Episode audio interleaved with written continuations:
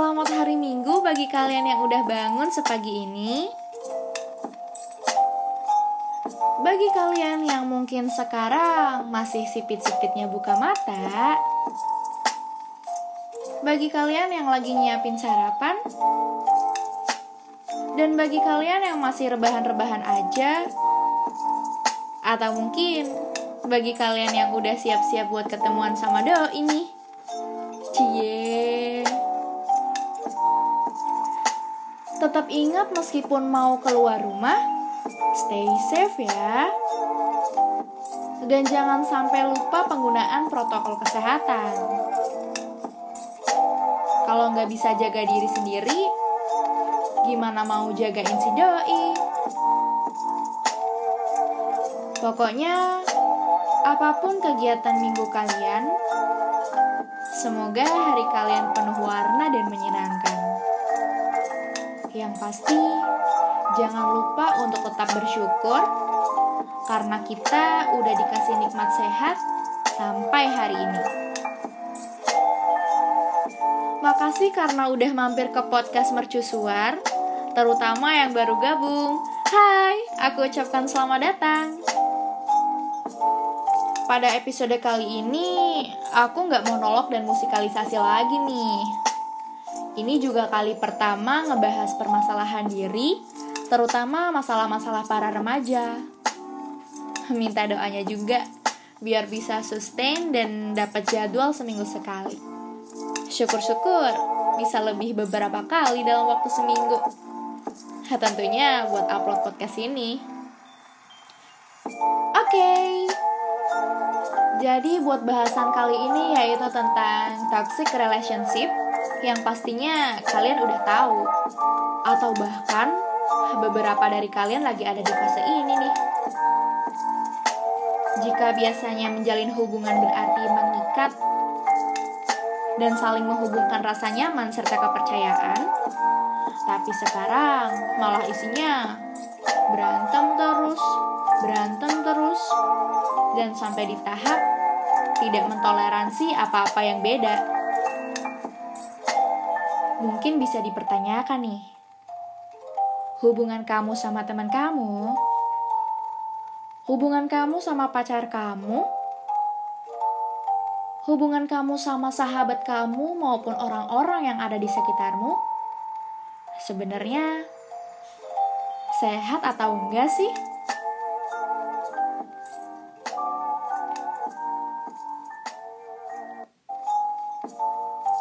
Karena yang namanya menjalin hubungan ya pasti saling memberi dukungan dan mengasuh serta memelihara. Eits, tapi yang aku maksud di sini bukan hanya relationship di pacaran aja ya. Lebih ke general, di mana menjalin hubungan dengan orang lain. Karena menjalin hubungan berarti siap berkomitmen untuk saling menghormati, jujur, tidak egois dan mengasihi, mau menjadi pendengar, dan yang pasti terjaga komunikasi yang baik. Kalau komunikasi aja udah nggak bisa menjembatani, gimana mau selaras dan serasi? Tapi kan yang namanya hubungan pertemanan sama orang lain emang gak selalu manis terus kan? Pasti ada riwahnya. Terus, taunya itu toxic gimana dong? Yaps, bener banget. Itu namanya proses saling mengenal serta pendewasaan. Dan kita emang gak hidup sendiri, alias kita adalah makhluk sosial. Wajar kok, wajar banget kalau beda pendapat. Kalau udah gak mau dilurusin, apa gak makan hati?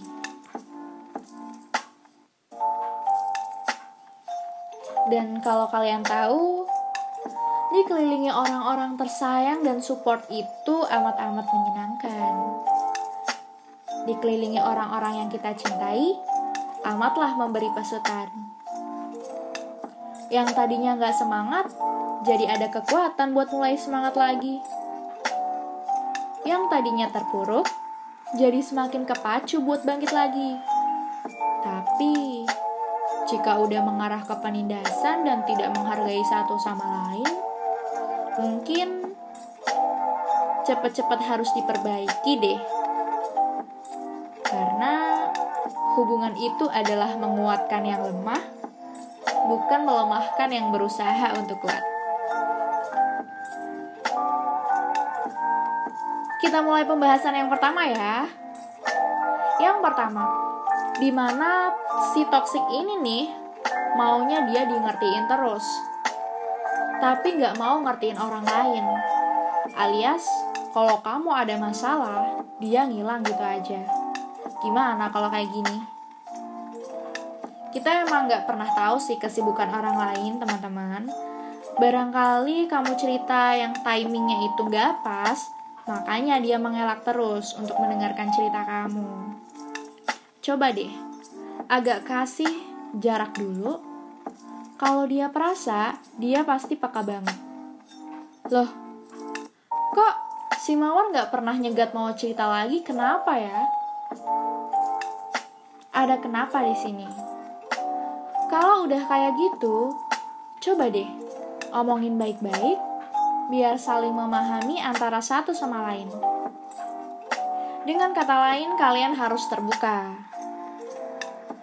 Tapi kalau dia nggak peka-peka juga dan malah nyari kamu pas butuhnya aja, hmm, mungkin bisa diakhiri pelan-pelan aja kali ya. Sebenarnya bukan berarti memutus hubungan itu buruk, tapi lebih memberi pelajaran aja kalau kita juga butuh pendengar. Dan kalian berhak kok untuk tidak terjebak dalam toxic relationship. Soalnya terus terluka gimana? Susah loh sembuhnya. Dan ciri-ciri yang kedua adalah tidak mau diberi masukan dan malah nyalah-nyalahin kamu mulu. Udah kamu gak salah, eh kamu yang minta maaf. Kalau kamu ikhlas sih gak apa-apa. Tapi kalau ujung-ujungnya kamu grundel sendiri, sama aja bohong. Malah semakin hari punya rasa sebel. Hati-hati loh, punya beban emosional nanti bisa mengganggu kesehatan mental. Kalau udah kayak gini, hal yang paling memungkinkan adalah berani berkata yang sebenarnya. Kalau emang kamu benar-benar gak salah, jangan sampai mudah menyalahkan diri sendiri. Dengan kamu mengalah terus, malah kamu gak ngebantu dia buat sadar. Dan kasihan juga kan kalau dia dijauhin sama teman-temannya. Coba deh, bantu dia juga buat merubah sikapnya yang kurang tepat agar bisa diterima orang lain.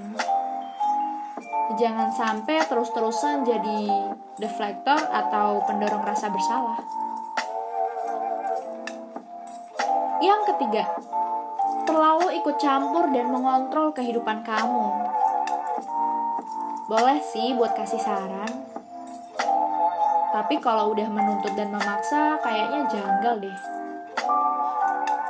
Soalnya kamu juga memiliki keputusan sendiri. Orang-orang lain hanya memberi pertimbangan.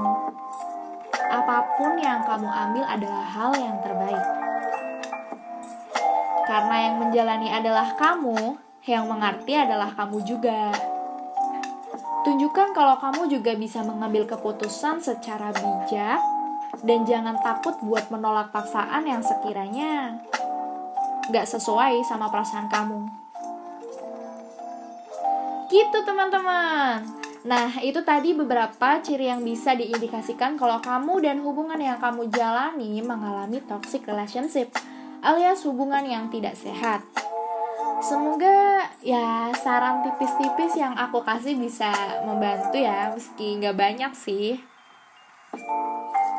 Ya, sedih deh. Kita udah sampai ke penutupan. By the way, sebelum closing atau penutupan, aku punya quotes yang dikutip dari buku aku sendiri.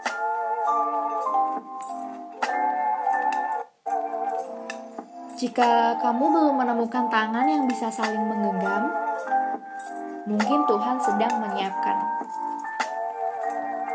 Jika kau belum temui raga untuk membersamai, mungkin Tuhan sedang titipkan.